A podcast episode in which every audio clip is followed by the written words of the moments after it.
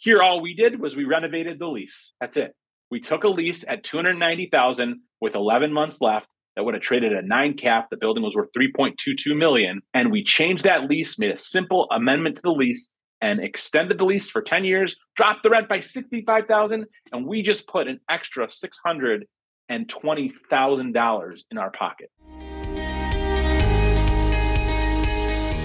This is your daily real estate syndication show. I'm your host, Whitney Sewell. We're back again today with our guest, Dan Lewkowicz. And man, he, we're going to dive back into some examples, a little more in depth about two specific examples where they added value to this uh, this triple net property, and in a way that I bet you haven't seen before, uh, or you've probably not heard of. And whether you're active or passive, uh, you're going to learn a lot from you know these these tips or the ways that he has helped uh, some people add value before selling uh, you know th- their their deal well, I hope that you listened to yesterday's segment with Dan. Fortunately, we are having him back again today to dive into a few more topics. Yesterday, he laid out his economic outlook, and as I ask everybody on the show, "What do you expect to happen?" Right, and and I hope that you will go back and listen to Dan and learn from him and his experience. Uh, and just uh, his his group sold uh, 320 properties last year. What 40 plus states.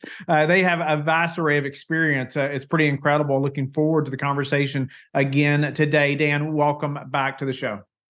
Thank you so much for having me. I'm excited to be here again you know, yesterday Dan laid out, you know, what is triple net uh, and single net, double net? What does that mean exactly? Uh, and and yeah, different things that you need to know. and I think as a passive investor or active investor, you need to understand uh, some of the terminology that he list, laid out yesterday. It's going to help you to be a better informed investor. Uh, today, I wanted him to dive into a few specific examples. I think that helps the listeners and myself often uh, to be able to just understand it at a deeper level when we can think about a specific property or a couple properties. Uh, but Dan, let's do just that. Uh, let's dive into a couple properties. Help us get started.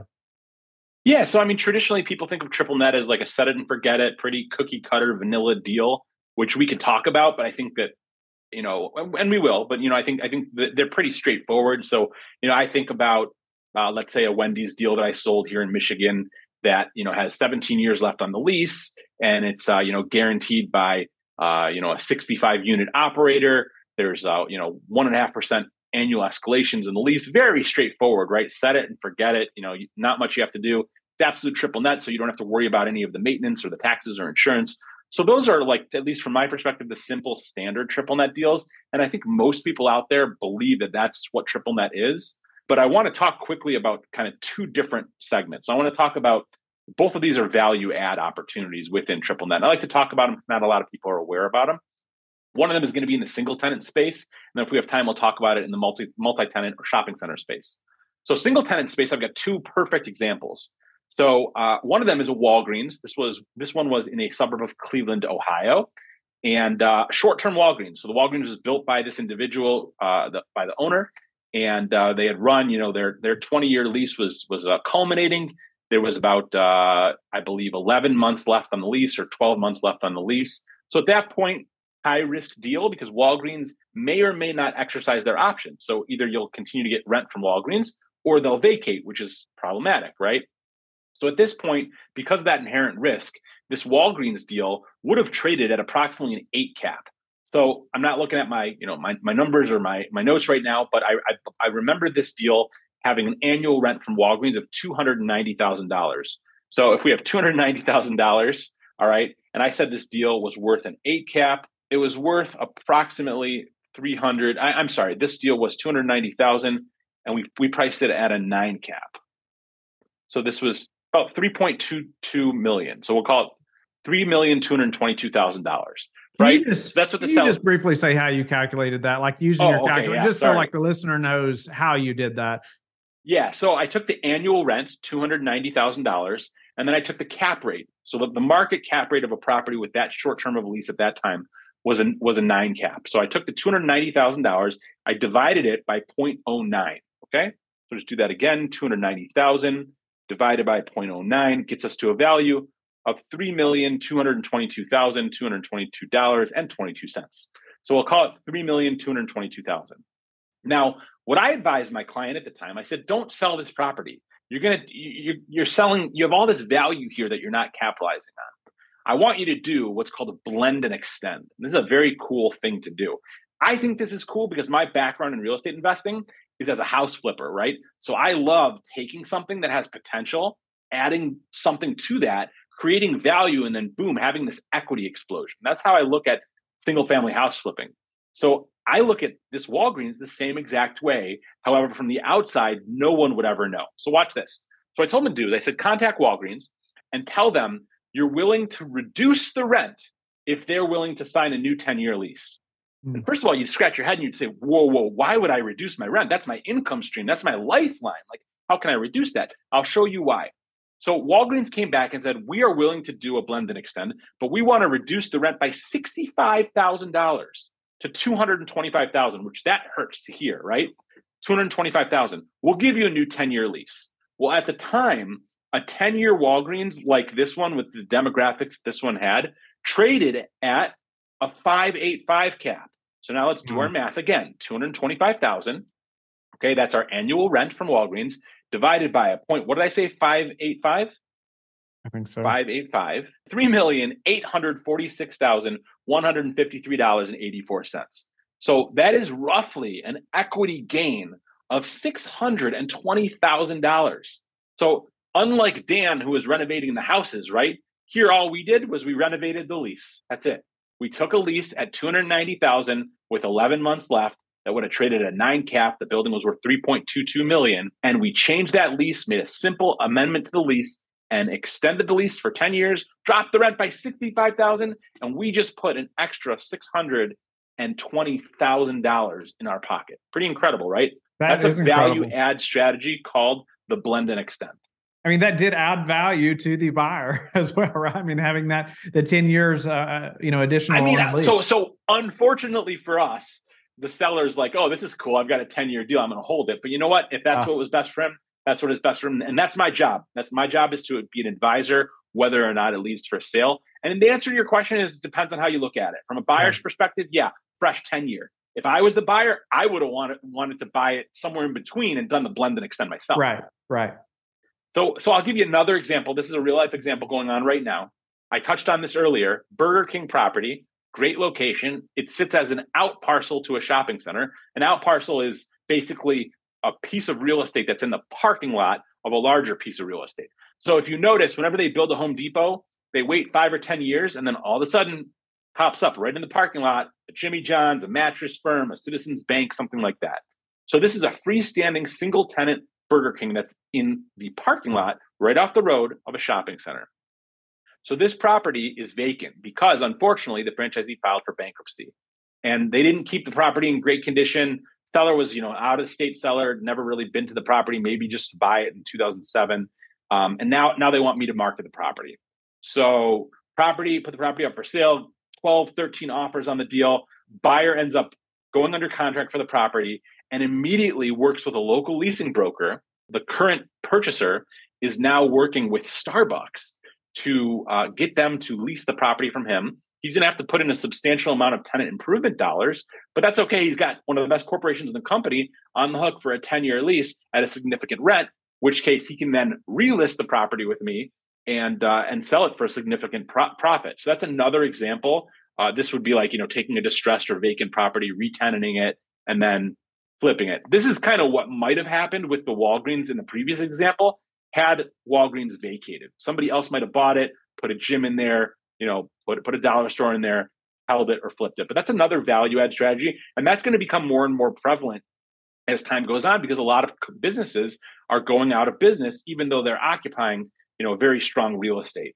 Uh, on the other side of things, which is what I alluded to before, was the multi-tenant retail or the shopping center space. I sell a lot of shopping centers, and one of the things that people do is they buy these shopping centers that either have some vacancy and then fill them up, or they have below market rents and they raise the rents on the tenants. They might, ex, uh, you know, expend some uh, TI, some tenant improvement dollars, or some ca- some capex, capital expenditures.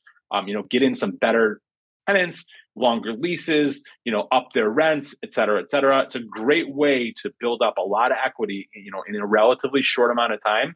Um, and and and from my perspective, I see a lot of these shopping centers they're owned by what I call respectfully, you know, mom and pop investors who maybe have one or two shopping centers and they've done a great job with their shopping center over the years. However, they, you know, wanted to keep tenants happy, so they kept the rents low, which is was great for them because they never had a problem collecting, never, never had to, fill, you know, retenant. But now it presents a tremendous opportunity when they're collecting, let's say, eleven dollars a square foot in rent, and the market is really willing to pay seventeen. So now a new investor will go in, raise those rents, hold or flip the building. Another opportunity for a value add. Yeah, wow, some great examples uh, right there. And I've noticed even locally here, uh, for example, there was a large mall that man, you would have thought it was it was doomed. I mean, at one time it was it was doomed, uh, but then half of it turned into a children's hospital. Yeah, I mean, it's just like you know they got a really good tenant, right? Local hospital took half of it and and did that, and then all of a sudden in the parking lot, there's all these restaurants popping up, like you're talking about. I mean, nice. a lot of them, right? They weren't there, uh, you know, a year ago, a year and a half ago. Now there's a half a dozen restaurants in the parking lot. There you go. For sure. Uh, Dan, you know, I love the examples too. The the blend and extend uh, I think that's something, you know, as even investors that are listening right now that have these types of properties should be thinking through, right? Uh, you know, and, and, you know, you helped that. And this is also a great example why you need somebody, an expert like yourself on your team, right? To help think through what, what's going to help us to maximize the value, right? Before we sell. Uh, we right. may need to wait three or four months and make a few things happen before, right? We list or before we go to market. Uh, and, and I just think often, you know, as a seller, we can have, uh, kind of tunnel vision, right? And, and, we're just focused on the selling or focused on, hey, let's go get this done. Uh, and and we don't take the time to maybe think through the things like you're talking about, right? And maybe there's a way we could increase the value uh, and, that we haven't thought of, you know, by talking to somebody that's an expert like yourself. Yeah, you know, I love the examples. The Wendy's uh, you talked about Michigan, the Burger King that's a single standing tenant. Uh, any, uh, you know, or I wanted to ask, uh, one other question about something you actually mentioned in the last episode, uh, not not really related to that, but but uh, you know you mentioned you all sold 320 properties last year, and I wondered how is that? How has that uh, compared to say the year before or even this year where you all are at now? Yeah, so if I look at 2021, I mean we sold 935 million dollars. I think we sold close to 320 properties. I think it was a drop less. And that was like a huge year for us.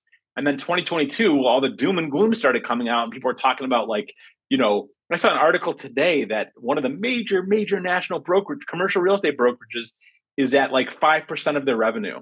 And articles were coming out last year. I think that Marcus and Millichap was going was going to be at 13 or 17% of their revenue. And and everyone was like doom and gloom, doom and gloom. And then we had a banner year. We had our best year ever, you know, 985 million, you know, almost a billion dollars in sales. And again, like I, what I want to focus on is like we just we were just named in the top 25 brokerages uh, in the world. Um, and if you look at that list, the majority of those brokerages have thousands of agents. We have 37.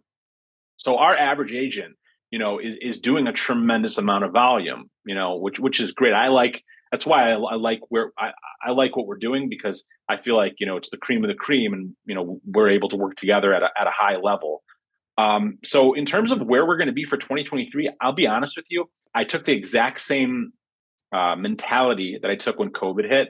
When COVID hit, I talked to a lot of brokers. I had a bunch of listings. I talked to a lot of brokers about my listings, and they said, "I'm just ducking in a hole. I'm going to write off the rest of this year, and then I'll start back up in 12 months." And I said to myself, "I said if my competition is taking their foot off the gas, I got to put both my feet on the gas. And that's what I did. And I really saw a tremendous, tremendous benefit in my business and a tremendous growth in my career through doing that. And in 2023, I, I decided that I would take the same mentality. 21 and 22 were just like gravy years for us. 23, I decided, you know, same thing. Head down, focus on my clients, focus on, on, on hustling, finding business, focus on selling deals. Yeah. Would I have taken that vacant Burger King a year or two ago? Probably not. Not my really my product type. But today or, or this year, I saw that as opportunity. So I don't know where we're at right now. I don't know where we'll be at the end of the year. But I believe that, you know, thankfully the the mentality of our brokers is a heads down mentality. Again, I have to I have to pay attention to the market. I have to watch Jerome Powell whenever he speaks because that that helps me to be educated so I can provide value to my clients. But I have to also put blinders onto all the the noise that's out there, the clickbait that's out there, and just have my heads down focusing on my deal. So I know for me, personally, I can speak to my for myself. You know, this is going to be a great year. Uh, you know, two years ago was my best year. Last year was, you know, until last year. Last year was my best year. After that, will this year be that quite that high? I don't think so. But you know, I, I'm I'm pleased with where I'm at personally where do you gather say the the information that you do trust i, I get that question often too because because it is i mean it's just there's all kinds of stuff flying at you all the time right it's almost sickening how you know how much is just like hitting you in the face all the time you don't know what to believe but yeah. folks like yourself who you know like like you said you got to watch the fed closely you got to think about these things well what do you trust where do you got, gain your your insight your your you know just the day to day what's happening Yes, I'm fortunate that every Monday we meet as a group, all of our agents together, and and there's not only do we talk about all the new listings, all the closings, but there's a lot of knowledge share and mind share where where individuals speak about what they think is going on in the market. So that to me is very very valuable. Um, you know, I follow certain people on LinkedIn that I think have have a lot of knowledge, and wisdom. Um, I like to read QSR magazine, Quick Service Restaurant magazine, because I like quick service restaurant deals. I, I, think that CoStar puts out some great articles. You have to kind of look at them with a grain of salt because some of them can be kind of doom and gloom.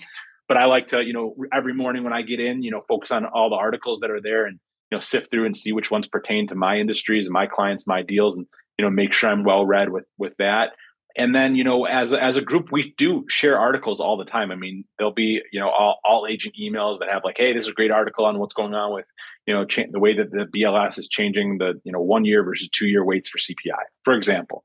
So I, I just like to you know run in circles of highly educated individuals who are constantly soaking up information. As part of that we share with each other yeah, that's some great advice right there. Running in circles with other other folks who care about those things, right? Yeah, uh, and and for me too, like is the, the industry leaders, right? And that's how I really, you know, I I'm very, like I said, I'm very active on LinkedIn. I've 16,000 followers. And when I first started getting active in, on LinkedIn, I, I found the top commercial real estate brokers, the people who I wanted to be like, and I started following them and seeing what they were saying. What links were they sharing? What books were they recommending? What was their opinion on things? And that really helped me because you know, and that's one of the things I liked about LinkedIn is that I feel like you can really tailor your content to be able to grab the wisdom and knowledge from the people that you trust. For sure. Dan, tell the listeners how they can get in touch with you and learn more about you. Sure. So as I mentioned, I'm very active on LinkedIn. You can follow me there, reach out, send a DM, connection request. First name is Dan, last name Lewkowicz, L E W K O W I C Z. Again, L E W K O W I C Z. You can Google my name. I've been on probably between 200 and 250 podcasts. So a lot of information I've shared there. Um, and then, you know, I'll give out my personal cell phone. So if anybody wants to reach out, if you have a deal, you want some eyes on the deal, please reach out. I'm happy to help. If you have a building that you own and you want to know what it's worth, happy to provide that service for you. Um, and if there's anything I can do, you know, I, I love meeting new people and, and, and adding as much value as possible. My cell phone number is 248 943 2838. Again, 248 943 2838. And if there's anything I can do, it would be my pleasure to connect and be in touch. Thank you for being with us again today. I hope that you have learned a lot from the show. Don't forget to like and subscribe. I hope you're telling your friends about the Real Estate Syndication Show and how they can also build wealth in real estate. You can also go to lifebridgecapital.com and start investing today.